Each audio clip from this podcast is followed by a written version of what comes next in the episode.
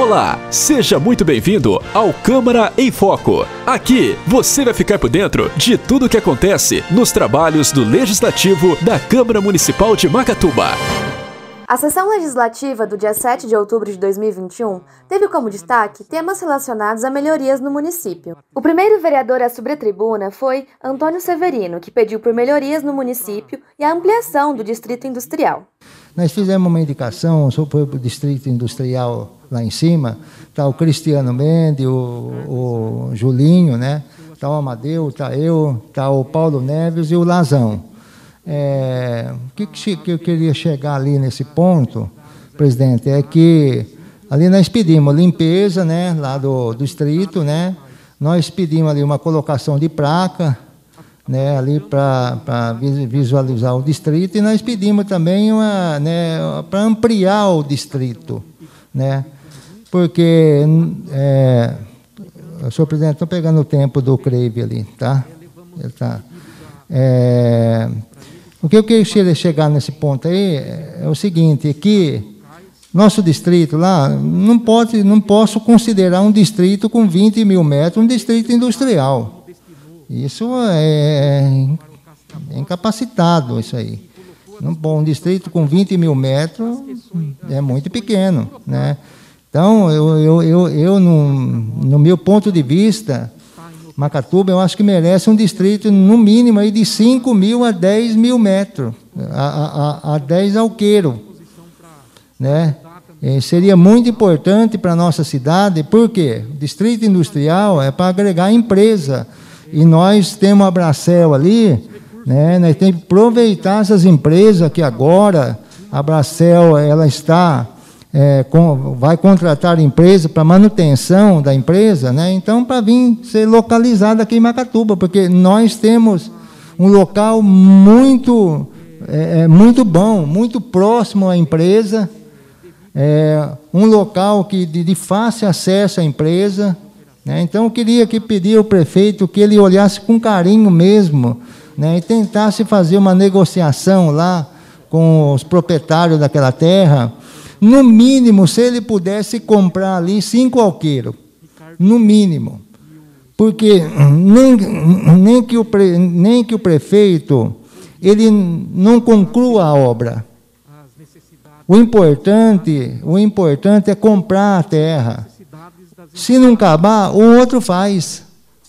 Eu vejo lá as casinhas lá. As casinhas da CDHU. Quem comprou aquelas terras foi o ex-prefeito Tarcísio. Foi o Tarcísio que entregou? Não foi. Foi o Marco Olivato. Não é? Um comprou e o outro né, terminou e entregou a obra. Então eu vejo, eu vejo isso que hoje um pode comprar lá um, a terra, né, e depois o outro entregar o distrito. Eu acho que é, é, é, é de grande valia isso. Você está ouvindo Câmara em Foco. Amadeu Raimundo agradeceu ao secretário por ter atendido seu pedido e colocado uma tampa no bueiro da esquina da rua Alexandrino Góes Maciel com a rua Eugênio Saboia. É, e que é uma necessidade mesmo, a tampa do bueiro, quero aqui agradecer ao secretário Júnior, que conversando com ele, ele viu num dia, no outro dia já se prontificou em estar colocando essa grade. Isso mostra companheirismo e atender às necessidades da gente, quer dizer, não é nossa, e sim uma necessidade da comunidade. Então, meu agradecimento para o secretário Júnior, né? e amanhã ele vai estar indo até a ponte, junto com o Marquinho, para averiguar os danos e o que pode ser feito. Você está ouvindo Câmara em Foco. Lazão pediu por mais empregos e anunciou emenda de 150 mil do deputado Alex Madureira. Eu queria, presidente, hoje falar um pouco dos barracão. Os barracão que está desocupado, que o prefeito, mais rapidez aí para nós aí, o, o Anderson, pra, por causa de emprego, entendeu? Tem gente que está até interessado nos barracão, mas parece que uns não saiu da, da justiça ainda, né? Então, os outros se tivesse jeito aí, porque os empresários aí tá, tá precisando de terra também para aumentar, igual o, o, o lá, né? Então a gente fomos lá junto com o nosso Mendes e o presidente e os vereadores também que estão em cima disso aí. Então a gente queria dar um suporte para eles, que os empresários querem investir. Então, investindo é para nós é bom. Tem a dona Tereza lá, que está com bastante emprego, tem o, o São Moisés, que está precisando de mais um, um pedaço para frente lá. Vamos, vamos ver se nós apoia isso daí, os vereadores tudo apoiando, para nós trazer, deixar essas empresas crescer, porque o que importa para nós é as empresas crescer, é emprego para o povo. Tendo emprego para o povo é a, é a maravilha de Macatuba. Você está ouvindo Câmara em Foco. Já o vereador Aloysio Abel agradeceu a visita do deputado Ricardo Izar e as emendas de 80 mil e 50 mil reais para a saúde. Senhor presidente, é, devido à semana passada que saiu de operação WhatsApp, Facebook, é, Instagram, é, não deu para falar a respeito da visita do sábado, dia 2 de outubro, na Câmara Municipal de Macatuba, do deputado federal Ricardo Izar e o seu assessor, o Wilson. É, ele esteve presente aqui, ouvindo a, as demandas, as necessidades aqui da cidade, do município, e ouvindo também as necessidades das entidades locais. Né? E aproveitamos a oportunidade aqui, a, toda a Câmara como um todo aqui, é, fizemos um, uma solicitação aqui, um pedido em conjunto de uma ambulância de grande porte. Também é, levamos pedido da, de, de entidades para eles, compareceram também representantes das entidades locais, né? solicitamos também recursos ao município, né? também o deputado, como destinou ah, os recursos para o castramóvel, também se colocou à disposição para resolver as questões, as questões burocráticas, né, porque até então o castramóvel não está em operação né, e não realizou ainda a, as castrações. Ele se colocou à disposição, também se colocou à disposição para ajudar também a causa animal, né, e, e gostaria também de, de agradecer é, a, aos recursos recentes que ele tem enviado também para a saúde. Uma no valor de 80 mil reais, também a conquista aí do, do, do, dos vereadores Amadeu, Toninho, e também agora que eu solicitei um, uma, uma emenda também, os recursos é, de 50 mil reais. Você está ouvindo Câmara em Foco.